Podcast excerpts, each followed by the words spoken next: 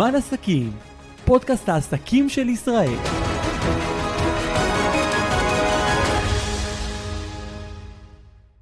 שלום לכם וברוכים הבאים לפרק חדש של זמן עסקים, והיום, אם אתם שחקני כדורגל בהתהוות, או שאתם הורים של שחקני כדורגל, זה הפרק בשבילכם. אייל חי, מה העניינים? אהלן, אהלן, כיף להיות פה, מה קורה? כיף שהגעת אלינו לזמן עסקים, כי אתה מומחה לייצור ווינרים בכדורגל, בספורט, אנחנו נדבר פה באמת על כל הפנים של הדבר המטורף הזה שנקרא לשחק היום בספורט, אם זה הפן המנטלי והפן הפיזי, זה מה שאתה עושה, אתה אה, לוקח אה, חבר'ה צעירים מוכשרים, שיש להם כישרון, אבל צריכים באמת את הדחיפה, גם מהפן המנטלי, גם מהפן הפיזי, ויודע לתת להם את הכלים והאפשרויות כדי באמת להצליח ולהגיע למקומות הבכירים ביותר, לליגת העל, לליגות באירופה, למכללות, גם על זה תכף נדבר. אז באמת ככה מקצוע מדהים ומעניין, ונראה לי שתהיה לנו שיחה מאוד מאוד כיפית. אה, בוא, בוא, אני רוצה קצת לשמוע עליך, ועל איך באמת הגעת לדבר הזה. כן, אז קודם כל בכיף, אה, תודה על ההזמנה. אה, אז כן, כמו שאמרת, הצגת יפה, תודה על ההצגה. בכיף. אה, אז כן, אני אני אייל חי, המומחיות שלי היא לייצר ווינרים. אני עושה את זה כבר 12 שנה, שבהם בעצם אימנתי במועדוני הכדורגל המובילים בישראל, ביניהם מכבי פתח תקווה, הפועל תל אביב ומועדונים נוספים. ואני בעצם הקמתי את אה, חי כדורגל, כדי לעזור לכדורגלנים לממש את הפוטנציאל שלהם גם בכדורגל וגם בחיים בכלל. בעצם יש לנו כדורגלנים שרק בשנה וחצי האחרונות עשו פר- פריצות דרך מאוד מאוד מרשימות. אה, 25, יותר מ-25 כדורגלנים רק בשנה וחצי האחרונות שממש עשו פריצות לליגת העל, נבחרות ישראל, אקדמיות בחו"ל, אם זה בספרד, גרמניה, הולנד ומדינות נוספות, ובעצם אנחנו עוזרים להם בשני אופנים. המישור הראשון זה המישור המקצועי, שבו אנחנו מלווים אותם לקבלת החלטות טובה יותר תחת לחץ, במצבי משחק משתנים, הרבה שחקנים אתה יודע ממהרים להיפטר מהכדור, אה, מקבלים את הכדור ואז הם פתאום מרגישים תחת לחץ, הם לא יודעים מה לעשות עכשיו, וכשאתה מתאמן עם עוד 20-30 שחקנים, הרבה יותר אה, קשה להביא את זה לידי ביטוי, אז אנחנו מלווים את השחקן יד ביד, אחד על אחד, ונותנים לו את הדגשים לפי התפקיד, לפי הרמה, לפי היכולת, לפי האישיות שלו, כדי שהוא יוכל לממש את עצמו באמת ברמה המקצועית על הצד הטוב ביותר, ובאמת להוציא את הפוטנציאל שכבר קיים בו בעצם. במישור השני זה באמת- המישור המנטלי, ששם אנחנו כבר עוזרים לו לבנות מנטליות של ווינר, מנטליות שלא תלויה בגורמים חיצוניים, כמו שחקנים, אתה יודע, הורים, מאמנים, אה, וגם לא במסגרות אחרות בחיים, כמו המורים שלו בבית הספר אה, וכדומה, אלא מנטליות שבאמת תלויה אך ורק בעצמו, ממש ביטחון עצמי עוצמתי, שמאפשר לו להביא לידי ביטוי את מי שהוא באמת כאדם על המגרש ומחוצה לו, וזה לא משנה אם הוא משחק עכשיו מול אה, 50 אנשים בקהל, אה, במועדון שלו, אה, או מול 50 אלף אנשים עכשיו בקאמפ נו בברצלונה. אז זה באמת אלה שני הדברים המרכזיים שאנחנו עושים בחי כדורגל. מדהים, אני חושב גם שזה, שחשוב להגיד את זה גם להורים וגם לילדים שרואים אותנו, שהם לא צריכים שנגיד לנו את זה, אבל הכדורגל השתנה מאוד מאוד בעשר שנים האחרונות, זו תקופה מטורפת שבה גם הרפואה, רפואת הספורט לפסה צעד קדימה ושחקנים משחקים בגילאים הרבה יותר מאוחרים, עד גילאים יותר מאוחרים, רואים את רונלדו בגיל 37 עדיין שולט אה, בליגה האנגלית אה, ועושה שם תוצאות יפות, אה, וגם מצד שני, המלחמה הרבה יותר קשה היום על המקום בהרכב, אפילו בליגת העל, אפילו במ- במקומות האלה, הרבה יותר קשה, יש הרבה יותר שחקנים, הרבה יותר אה, אה, אה, ידע והכוונה ומומחיות, ובשביל זה באמת צריך לעשות את זה בצורה נכונה ומקצועית כדי להגיע למטרות שלנו. אז חשוב מאוד להגיד את זה. נכון, נכון, אני חושב שנגעת פה בנקודה מאוד מאוד חשובה. צריך להבין שהתחרות היא רק הולכת ונהיית קשה יותר. מצד שני, גם יש אפשרויות חדשות שצריך להכיר אותן, ולא תמיד אה, ההורים והילדים עצמם מבינים איזה אפשרויות יש להם. והיום האימונים בקבוצה בלבד הם כבר ממש מזמן לא, לא מספיקים.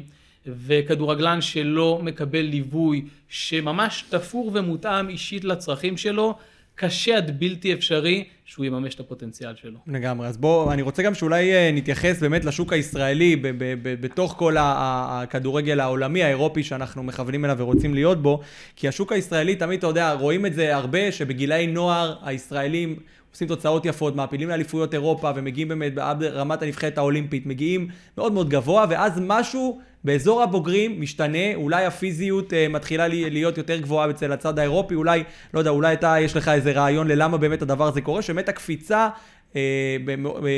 שישראל מצליחה להיות מאוד מאוד טובה בגילאי אה, נוער ומטה, אבל באזור הבוגרים משהו קורה שם וה- והכדורגל האירופי תופס איזשהו צעד שהכדורגל הישראלי לא תופס אותו. אז מה באמת דעתך על הדבר הזה ואיך אפשר לפתור את זה?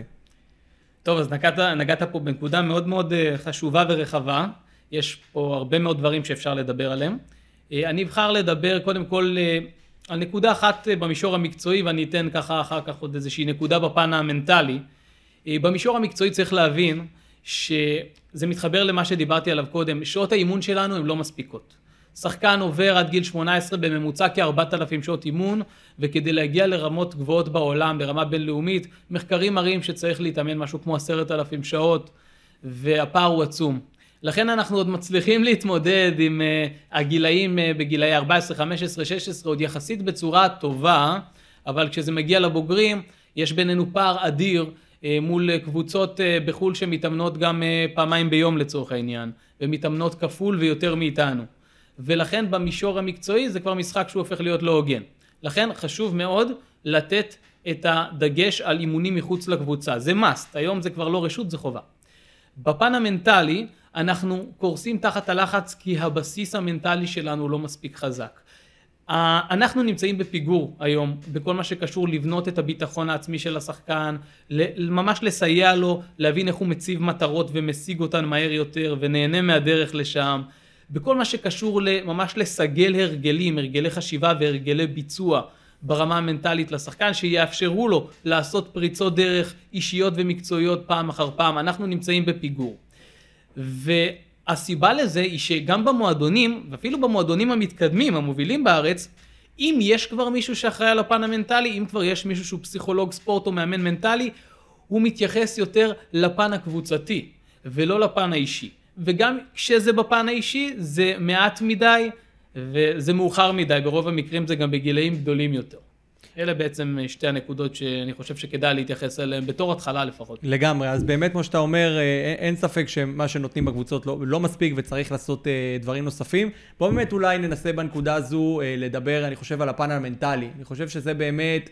באנו על זה גם קצת קודם, זה מה, שבו, מה שנקרא ה-make or break של השחקן. זאת אומרת, אם הפן המנטלי שלו חזק ונכון וטוב, והוא יודע אה, גם שהקבוצה מפסידה, להבין שזה לא הכל, יכול להיות שיש משהו באשמתו, אבל לא הכל, ואם הוא יודע לקחת את ההפסדים האלה ולתקן ולשפר ובאמת להיות יותר טוב בהמשך, אז זה דבר הרבה יותר חזק, ואם הביטחון העצמי שלו והצד המנטלי שלו חלש, אז הוא פשוט לא יוכל להתמודד ולהילחם ברמות הגבוהות. אז בואו באמת קצת נדבר על הצד הזה, וכמה הוא בעיניך חשוב לספורטאי, בטח צעיר. אז קודם כל, אור, אני חושב שנגעת פה באחת הנקודות הכי חשובות, אם לא החשובה ביותר, כי הפן המנטלי היום, צריך להבין שהוא מהווה 80% מההצלחה של כדורגלן צעיר כ- כבוגר. כי מה זה, מה זה בעצם הפן המנטלי? צריך לשים את ה, מה שנקרא לדבר עם היד על הלב ולהגיד לא כולם יהיו כדורגלנים בסוף. אחוז קטן מאלה ששואפים לפסגה יגיע לשם. אבל אנחנו רוצים לוודא שגם מי שלא יהיה כדורגלן ברמות הגבוהות, יוכל להגשים את עצמו ולממש את הפוטנציאל שלו בכל תחום אחר שהוא יבחר בו בחיים. לא משנה אם מחר הוא יחליט להיות עורך דין, או טייס או נהג פורמולה. זה לא משנה. הוא יצטרך לדעת לשגשג ולפרוח תחת לחץ, להביע את מי שהוא באמת במקסימום פוטנציאל, וגם, לא פחות חשוב, ליהנות מהדרך לשם. לגמרי. אז 80% מהעניין כאן זה באמת הפן המנטלי. עכשיו, אתה מכיר את המשפט הזה, אה, כל ילד אה, צריך אה, מבוגר אחד שיאמין בו? לגמרי. אני אומר שזה נחמד בקונספט, ברעיון, אבל יש שם גם הרבה הרבה שטויות במיץ עגבניות במשפט הזה. כי איזה הורה לא מאמין בילד שלו?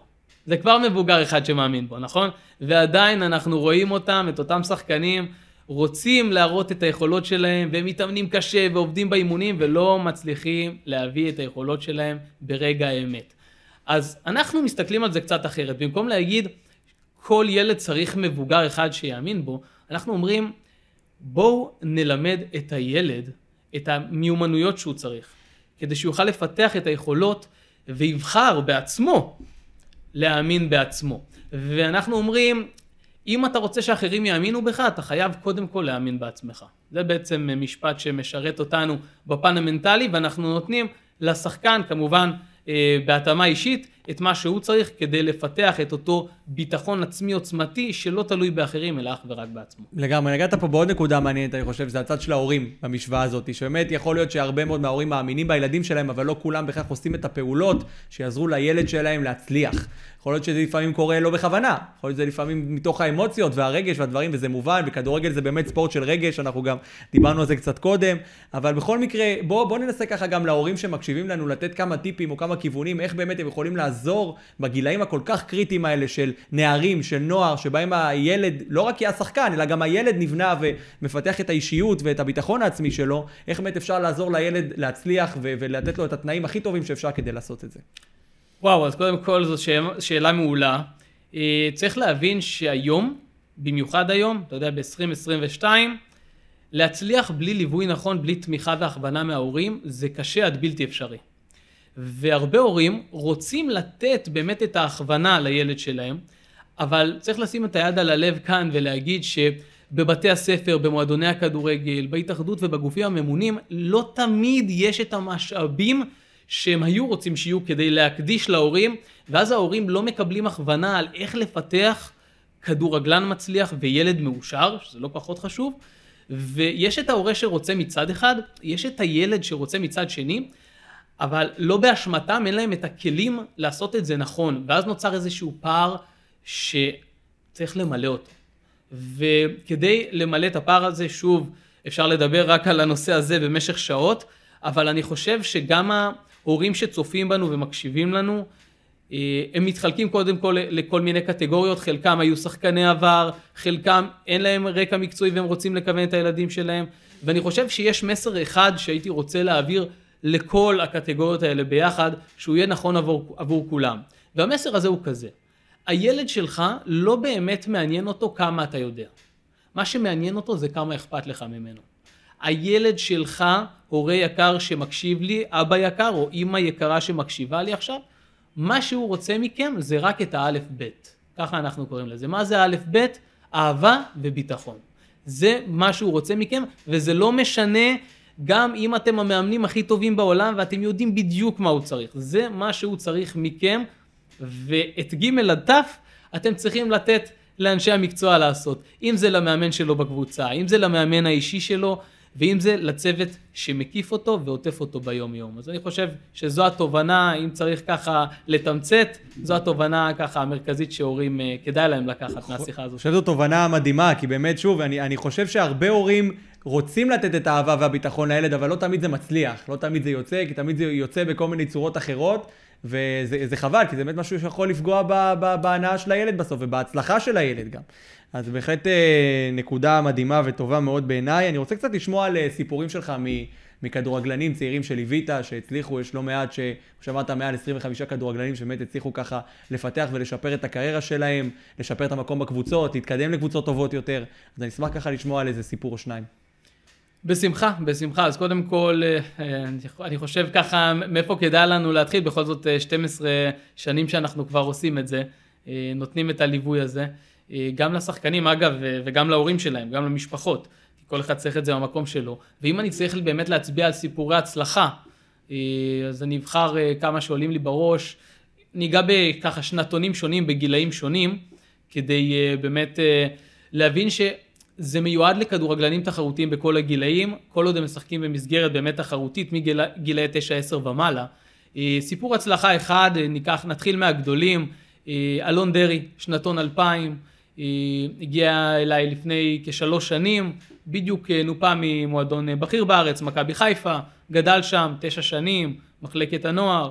אה, הגיע, אתה יודע, לא נעים, אתה מרגיש בעצם איפשהו אומרים לך להתראות אחרי שהיית במקום שנחשב כבית בשבילך. והוא הגיע, חוסר ביטחון, צריך שיפור גם, גם ברמה המקצועית, גם ברמת הביטחון שלו, והוא היה מוכן לעבוד, הוא היה מוכן לעשות מה שצריך. מהר מאוד עשה פריצת דרך אה, לליגת העל, okay, אוקיי, הוא לא היה שחקן אה, בוגרים לפני כן, עשה פריצת דרך לליגת העל, הפך לשחקן בוגרים בהפועל חדרה, והמשיך אה, להתקדם, אה, יאמר לזכותו, באמת אה, שחקן רעב, אה, מנהיג, מוכן לעשות את העבודה, ומי שמוכן לעשות את העבודה אין קסמים, אה, בסוף אה, מגיע לאן שמגיע לו. אה, השנה ב-2022 הוא כבר חתם אה, חוזה, ארבע שנים, אה, בארצות הברית, במכללות, וכל מה שנותר לי להגיד זה שאני פשוט גאה בו. אה, רק תן לי עוד שחקנים כאלה. לגמרי, שהמכללות זה אחד המקומות הכי טובים, זה גם לימודים, זה גם אה, כדורגל ברמה מאוד מאוד גבוהה, זה באמת אה, מקום מופלא. אתה דיברת קצת על באמת על היכולת הזאת לעבוד קשה ולהצליח. תספר לי עד כמה הדבר הזה חשוב ומה זה, מה ההגדרה מבחינתך ללעבוד קשה, מהאנשים שראית, מה, מהכדורגלים שיצא לך ללוות. טוב, אז אם אנחנו רגע עוברים באמת מסיפורי הצלחה לדבר קצת על מה זה לעבוד קשה, אני חושב שיש מושג שאנחנו הרבה פעמים מפספסים אותו, כי אנחנו שומעים בכל מקום, תעבוד קשה, אתה תצליח, בלי עבודה קשה אי אפשר להגיע לטופ. וזה נכון, צריך לעבוד קשה, והדרך היא לא כל הזמן אה, שושנים ופרחים, וזה לא, באמת זה, יש סבל בדרך, צריך להגיד את האמת. אבל יש משהו שהוא לא פחות חשוב, ואפילו יותר חשוב מלעבוד קשה, וזה קודם כל לעבוד חכם. תאר לך שיש אה, לך שעון, שעון שעובד טוב, אוקיי? שעון תקין, שאתה מנסה עכשיו אה, ללכת לקחת אותו לתיקון. אין בזה שום טעם, נכון? השעון לא מקולקל, אין לנו מה לתקן בו. ולכן שחקן שיעבוד קשה, מבוקר עד ערב, ויעשה גם אלפי אימונים אישיים, אם הוא לא עובד על הדברים הנכונים, הוא פשוט ימשיך להיות מתוסכל ולא יבין מה לא עובד לו. ולכן אני הייתי אומר שלפני העבודה הקשה צריך לעבוד חכם, לעבוד נכון. ברגע שאנחנו מזהים מה השחקן צריך, ואיך לקחת אותו לשם, אז אנחנו מתחילים לעבוד קשה על הדברים הנכונים, על הדברים החכמים, ומבחינתי לעבוד קשה זה לעבוד מתוך משמעת, לשאלה שלך. מה זה אומר משמעת? משמעת, ההגדרה הכי ש... שאני הכי אוהב למושג הזה משמעת זה לעשות את מה שאנחנו צריכים לעשות, מתי שאנחנו צריכים לעשות את זה, גם אם מתחשק לנו וגם אם לא. זה מבחינתי הגדרה ללעבוד קשה. וכל אחד באמת את הדברים שלו, נכון? יש בחור שיצטרך לעבוד אולי על להעלות את מסת השריר שלו, ויש בחור שיצטרך לעבוד אולי על הפן המנטלי, להיות חזק משמעית. יותר ולא להישבר, גם שאנחנו בפיגור 3-0, עדיין צריך להמשיך לעבוד קשה ולהמשיך לתת מה שאפשר, אולי אפשר להשוות את המשחק, אז פה באמת מגיעה התוכנית שלך והמיקוד שלך והאפשרות שלך באמת לזהות בכל ילד את מה שהוא באמת צריך ולתת לו את הדבר הזה. כן, אז אה, בתוכנית שלנו אנחנו באמת נוגעים אה, גם אה, בשחקן וגם בהורה. אנחנו מאוד מאמינים במשולש הזה שנקרא מאמן הורה ילד, שזה בעצם נותן את כל המעטפת, ואנחנו נוגעים שם באמת בשני הרבדים שדיברנו עליהם קודם, והזכרנו אותם. אחד זה באמת הפן המקצועי, לתת לו את כל המעטפת הטכנית, הטקטית, הפיזית, כדי שיוכל לממש את הפוטנציאל שכבר קיים בו. ומצד שני את המעטפת המנטלית שמאפשרת לו להביא את היכולות האלה שהוא עובד עליהן כל כך קשה, כמו שדיברנו קודם, ברגע האמת. לגמרי. אני רוצה שניגע בעוד נקודה שגם אה, נראית לי חשובה, זה לפעמים המקום בקבוצה. חושב שזה גם אלמנט מאוד מאוד חשוב, שמאוד משפיע על הביטחון העצמי, שגם גם דיברנו על החשיבות שלו ועל הדבר הזה. זאת אומרת, על המקום הזה שאני מרגיש שחקן נורא נורא טוב ונורא נורא מוצלח, אבל המאמן שם אותי על הספסל, או המאמן יותר גרוע, שם אותי ביציע, ואז בכלל אני גמור לגמרי, אומר, מה הסיכוי, יש פה 18 חבר'ה, אני יותר טוב מ-14 מתוכם, שניים שוערים וזה.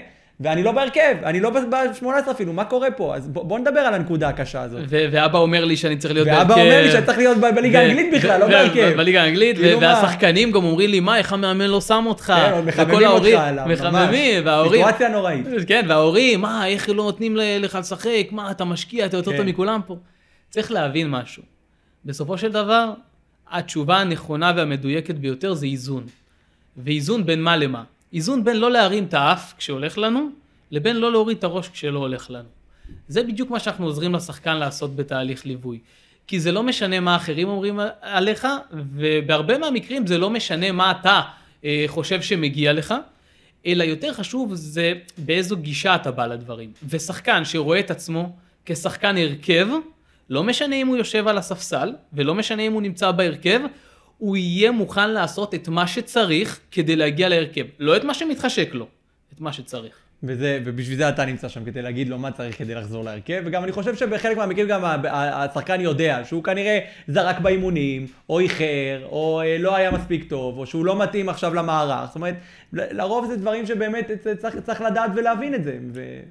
אמת, אמת, וצריך גם הרבה פעמים, לה, אתה יודע, לפעמים הוא יודע, ולפעמים הוא לא מוכן להיות באמת כן עם עצמו, ולשים לעצמו את המראה שאומרת, רגע, בזה אני לא מספיק טוב, פה עדיין לא, לא מספיק השקעתי, פה יכולתי לתת יותר, ואנחנו עוזרים לו ושמים לו את המראה הזאת מול הפנים, ככה שאין לו אפשרות לא להתקדם ולהצליח בסופו של דבר. אני רוצה בנקודה הזאת לדבר על עוד איזה משהו מעניין, עניין הקבוצות. כי אתה יודע, כולן בסוף, כל, השחקנים וכל הילדים רוצים להגיע לארבע קבוצות המובילות בישראל, מחלקות הנוער הגדולות, המפורסמות, אלה שבאמת אה, אולי הכי קל גם להגיע מהם לליגת העל, אבל לא לכולם זה נכון הדבר הזה, ולא כולם יכולים גם מבחינת מקום ומספר אה, שמות ושחקנים. חד משמעית, וזו נקודה מאוד מאוד חשובה, אור, כי מה שקורה זה שמספר המקומות מוגבל, איך אומרים, במועדונים המובילים בארץ. לגמרי. אבל uh, הרבה פעמים סוכנים משגעים את הילדים ואת ההורים, ואומרים להם בואו נמצא לכם קבוצה, והרבה פעמים המועדונים עצמם פונים uh, לילדים כאלה ואחרים, וצריך להבין, אני מאמין דווקא שבגילאים הקטנים צריך לתת את הבסיס, את ההכשרה.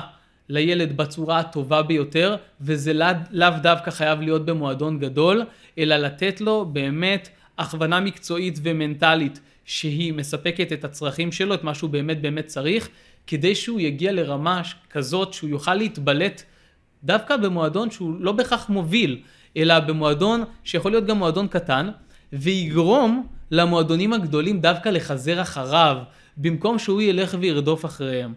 ואת ההצטרפות הזאת למועדון גדול אפשר לעשות בגיל מתקדם יותר. עכשיו, יש כאלה שיבואו ויגידו, כן, אייל, אבל שמע, במועדונים גדולים יש משאבים שאין לנו במועדונים הקטנים. וזה נכון, וזה נכון, יש בזה אמת, רק צריך להבין שיחד עם זאת, אפשר היום לדאוג למשאבים האלה, יש את כל הכלים לעשות את זה, גם בלי להיות במועדון גדול, וצריך להבין שגם במועדון גדול המשאבים הם לא מספיקים כי הם בדרך כלל מגיעים לרמת הקבוצה ולא לא לרמת הפרט. מספר מועדונים מאוד מאוד מצומצם מנסה להגיע היום לרמת הפרט, זה עדיין לא שם, זה הולך ומתקרב, אבל זה עדיין לא מספיק, ולכן אני אומר, אל תמהרו להתחיל להסיע אותם שעות לכל כיוון.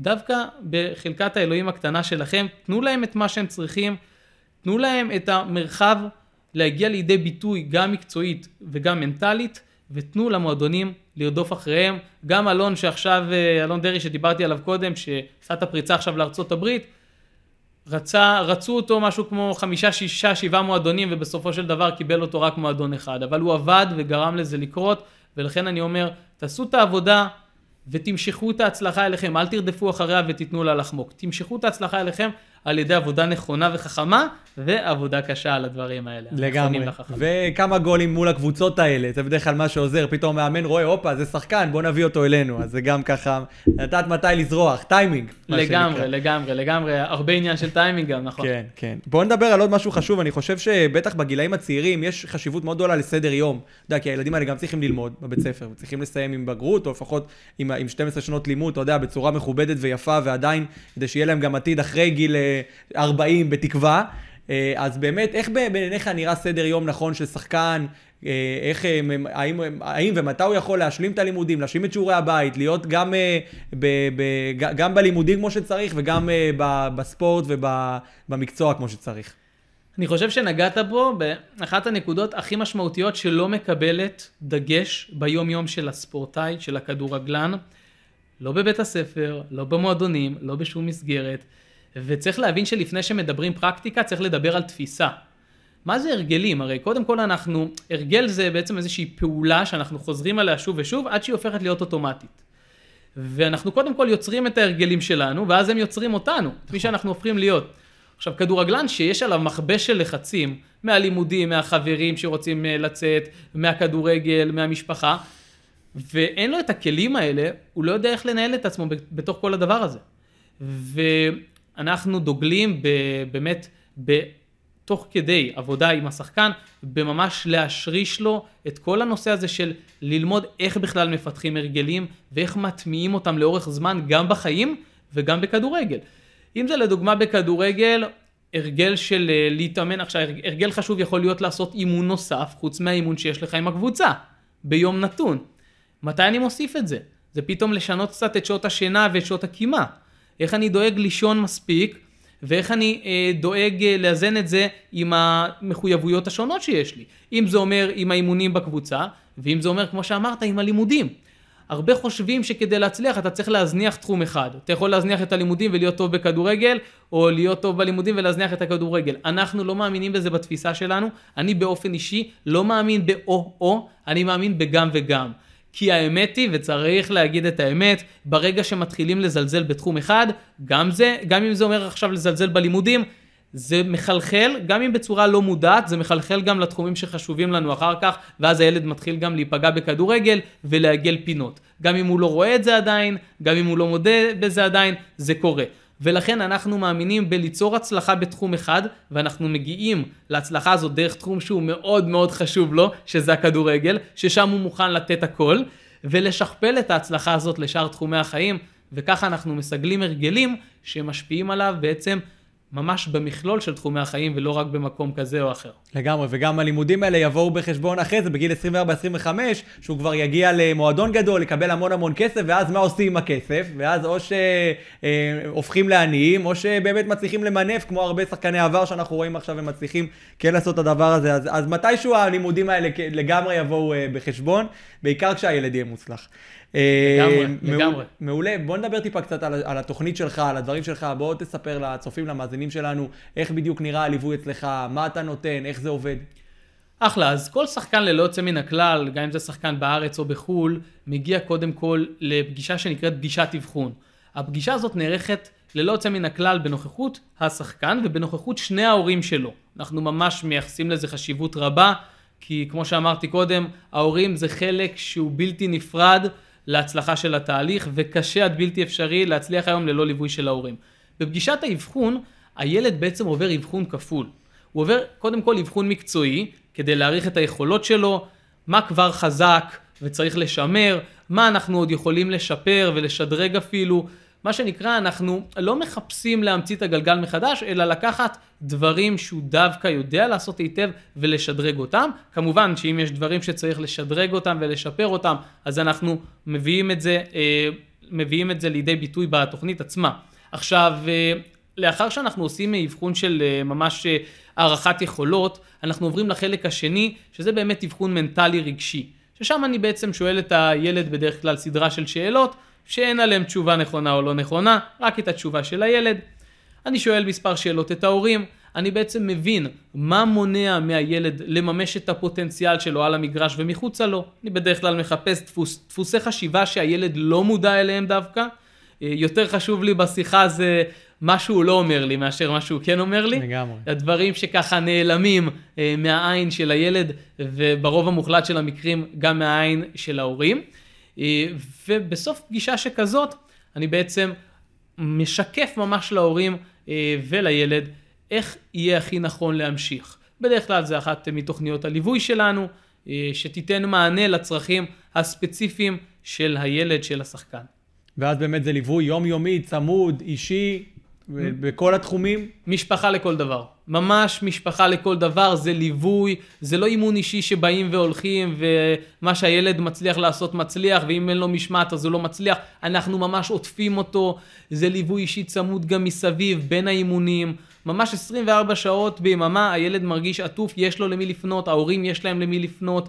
אם זה לגבי התכנים שהם לומדים בליווי, אם זה לגבי מה קורה במועדון, בבית הספר או בשאר המקומות, זה ממש מענה מקיף שאין כדוגמתו. מדהים, זה באמת, כמו שאמרנו, מאוד מאוד חשוב בגילאים האלה, הצעירים, שגם הילד צריך לבנות את עצמו מצד אחד, וגם ההורים, יש הורים שמכירים את התהליך הזה של בניית כדורגלן מקצועני, יש כאלה שלא מכירים, גם אלה שמכירים, יכול להיות שלא מכירים את התהליך היום, שהוא תהליך שונה מכל מה שהכרנו אה, בכלל בתחום הספורט. אה, יאללה, עוד איזה משהו שהיית רוצה לומר ככה לצופים, למאזינים שלנו לקראת סיום? אז אני חושב שהייתי מסכם בפנייה להורים, אולי להזכיר להם את אחד הדברים אה, הכי חשובים בעיניי בשיחה שלנו, תנו לילד שלכם את האלף-בית. תנו לו את האהבה ואת הביטחון שהוא צריך. יכול להיות שהוא יהיה כדורגלן ברמות הגבוהות, ויכול להיות שלא, אבל הכי חשוב לנו בסוף זה שהוא יצא מאושר, ושיצליח בכל תחום שהוא יבחר בו. לגמרי, ובאמת להורים יש להם תפקיד חשוב מאוד בדבר הזה, חשוב, הם לא יודעים כמה חשוב אפילו התפקיד שלהם, וכמה מילה של אבא או אימא לפה או לשם יכולים לשנות את הדבר הזה לחלוטין. אה, אייל, קודם כל צריך לומר שמי ששומע את השיחה שלנו או צופה בה, פגישת האבחון שלו תהיה ב-50% הנחה, מי שפונה, יש את כל הפרטים כאן, גם את האתר, גם את, ה, אה, את מספר הטלפון. חוץ מזה אפשר למצוא אותך גם ביוטיוב, גם באינסטגרם, גם בטיק טוק, באתרים שלך כבר ציינו, כל הלינקים יהיו כאן בתחתית הסרטון. אייל חי, אני יכול לדבר איתך לדעתי עוד שעתיים עכשיו, אנחנו יכולים לתת פה עוד ארבעה פרקים בכיף. אני ואתה נדבר. על אה, כדורגל. נהניתי מאוד, המון המון תודה שבאת לזמן עסקים. תודה, היה לי כיף גדול, אור, תודה שהזמנת אותי. תודה רבה ותודה גם לכם, נתראה בפרקים הבאים. רוצים להיות חלק ממשפחת זמן עסקים ולהציג את העסק שלכם? השאירו פרטים בלינק שנמצא בתיאור.